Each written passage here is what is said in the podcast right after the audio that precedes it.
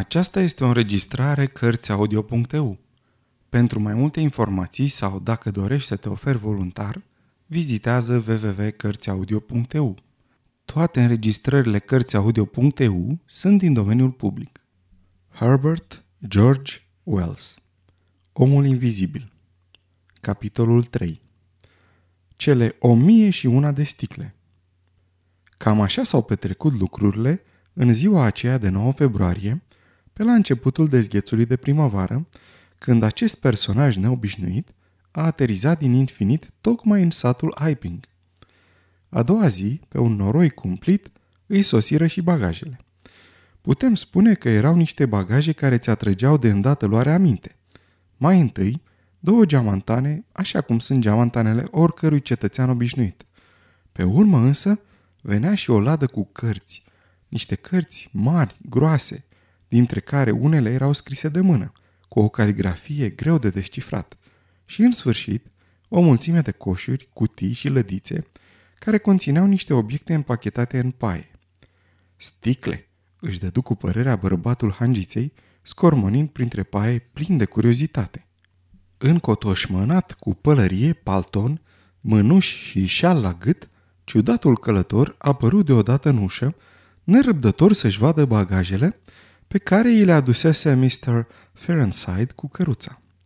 Tot pregătindu-se să ajute la cărat, Hall se cam întinsese la vorbă. Străinul ieși în capul scării fără să observe câinele lui Ferenside, care adulmeca picioarele lui Mr. Hall cu un aer de diletante. Haideți odată cu lăzile alea!" strigă el. Am așteptat destul." Coborâ treptele și se îndreptă spre spatele căruței, vrând pe semne să iau un coș mai mic.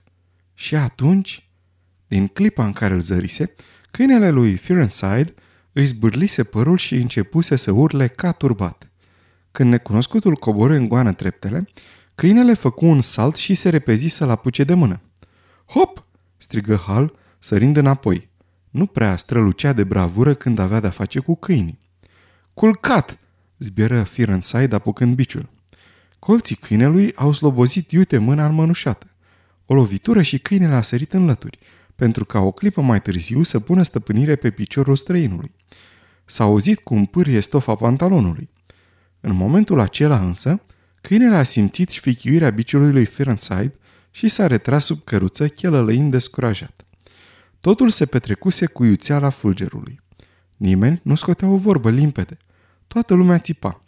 Străinul se uită la mânușa sfâșiată și la pantalonul rupt, făcu un gest ca și cum s-ar fi aplecat să-și examineze piciorul, se răsuci pe călcâie, urcă treptele în fugă și intră în han. Pașii săi răsunară de-a lungul coridorului, apoi pe treptele fără cuvor care duceau spre odaia lui. Sălbăticiune ce ești!" răgni Firenside, dându-se jos din căruță cu biciul în mână. Câinele îl privea cu nevinovăție printre spițele roții. Fă-te încoa!" țipă căruțașul că de nu... Mr. Hall rămase cu gura căscată. L-a mușcat, trase el concluzia. Mă duc, mai bine mă duc să văd ce face. În coridor se întâlni cu nevastă sa. Javra căruțașului, l-a mușcat, o lămuri el. Se duse de-a dreptul sus și, găsind între deschisă ușa odăii, o împinse și dădu să intre fără niciun ceremonial. Un om săritor din fire n-are nevoie de formalități. Storul fusese coborât și odaia era cufundată în umbră. O clipă, Hall a avut în fața ochilor o priveliște tare ciudată. Ceva care semăna cu un braț ciung se mișca în direcția lui, iar pe un fond alb, cam la înălțimea capului, apăreau trei pete imense fără formă precisă. În aceeași clipă însă, o lovitură zdravănă în piept îl zvârli afară. Ușa i fu trântită în nas, iar cheia se răsuci în broască. Totul se petrecuse cu atâta iuțeală, încât omul nostru nu avusese vreme să privească mai culoarea minte. Doar unduirea unor forme nedeslușite, un brânci, o izbitură, asta era tot. Acum stătea în micul coridor întunecos și spărgea capul să înțeleagă ce putea să însemne arătarea aceea bizară. După câteva minute se urni de acolo și ieși în ușa hanului. Între timp, în fața poștalionului cu cai, se și adunase o mică gloată. Se aflau acolo Mr. Firenside, care reluase toată povestea de la capăt, Mrs. Hall, care pretindea că javra lui n-are niciun drept să-i muște pe clienții ei. Huckster, negustorul de peste drum, care îi dădea zor cu întrebările, și Sunday Walgers, fierarul, care își dădea silința să împartă dreptate. Pe lângă aceste persoane se mai strânseseră câteva femei și o droaie de copii care pălăvrăgeau. Nu m-ar mușca el pe mine, n-ai grijă. Câini de soiul ăsta n-ar trebui ținuți. Dar de ce l-o fi mușcat? Și așa mai departe. Privindu-i și ascultându-i de pe treptele hanului, Mr. Hall se gândea că nu era cu putință să fi văzut el la Evea arătarea aceea sinistră. De altfel, vocabularul lui era prea limitat ca să-i permită să-și comunice impresiile. Zice că n-are nevoie de ajutor, răspunse el la întrebarea nevestisii. Mai bine să-i cărăm bagajul înăuntru. Ar fi trebuit să-și dezinfecteze rana la moment, interveni domnul Huckster, mai ales dacă i s-a umflat. Eu i-aș împușca pe toți. Asta aș face cu câinii ăștia, se pronunță o cucoană din grup. Deodată, câinele prinse iarăși să urle. Hai, dați-i drumul odată, răsună din ușă un glas iritat. Era străinul, la fel de înfofolit, cu gulerul ridicat și cu marginea pălăriei lăsată în jos. Cu cât o să-mi aduceți mai repede ca la balcul ăsta, cu atât am să fiu mai încântat. Deținem de la un martor anonim declarația că străinul își schimbase pantalonii și mănușile. Sunteți rănit, domnule?" se interesă Firenside. Îmi pare grozav de rău. Câinele nu sunt deloc rănit, nici măcar zgâriat. Dați-i mai uite cu coșurile astea. Apoi, înjură în șoaptă, după cum ne afirmă Mr. Hall. Îndată ce, conform indicațiilor sale, primul coș a fost cărat în camera de oaspeți, ciudatul călător s-a reprezit asupra lui ca un apucat și a început să despacheteze, împrăștiind paile pe jos cu o totală nepăsare față de covorul doamnei Hall. Din ladă ieșeau la iveală o sumedenie de sticle. Borcane pântecoase conținând diverse pulveri, sticluțe pline cu tot felul de lichide colorate sau incolore, sticle albastre pe care scria o travă, baloane cu gât lung, butelii mari, verzi și albe, flacoane cu dop de sticlă și cu etichete încrustate, sticle cu dop din plută fină, flaconașe picătoare, sticle astupate cu capsule de lemn, sticle de vin, sticle de unde lemn. Străinul le înșira pe dulap, pe cămin, pe masa de lângă fereastră, pe jos, pe raftul de cărți, pretutindeni. Farmacia din Bramblehurst nu se putea lăuda nici cu jumătate din sticlăria expusă acolo. Era un spectacol cât se poate de interesant. Coș după coș, se ușura de încărcătura lui până ce toate fură golite. Masa din mijlocul odăii dispăruse sub un morman de paie. Afară de sticle, singurele obiecte care s-au mai evit din coșuri au fost o serie de eprubete și o balanță împachetată cu grijă. Și culmea, de îndată ce a isprăvit cu despachetatul, străinul s-a dus la fereastră și s-a apucat să lucreze, fără să se sinchisească de muntele de paie, de focul care se stinsese, de lada cu cărți rămasă afară sau de restul bagajului care fusese cărat sus.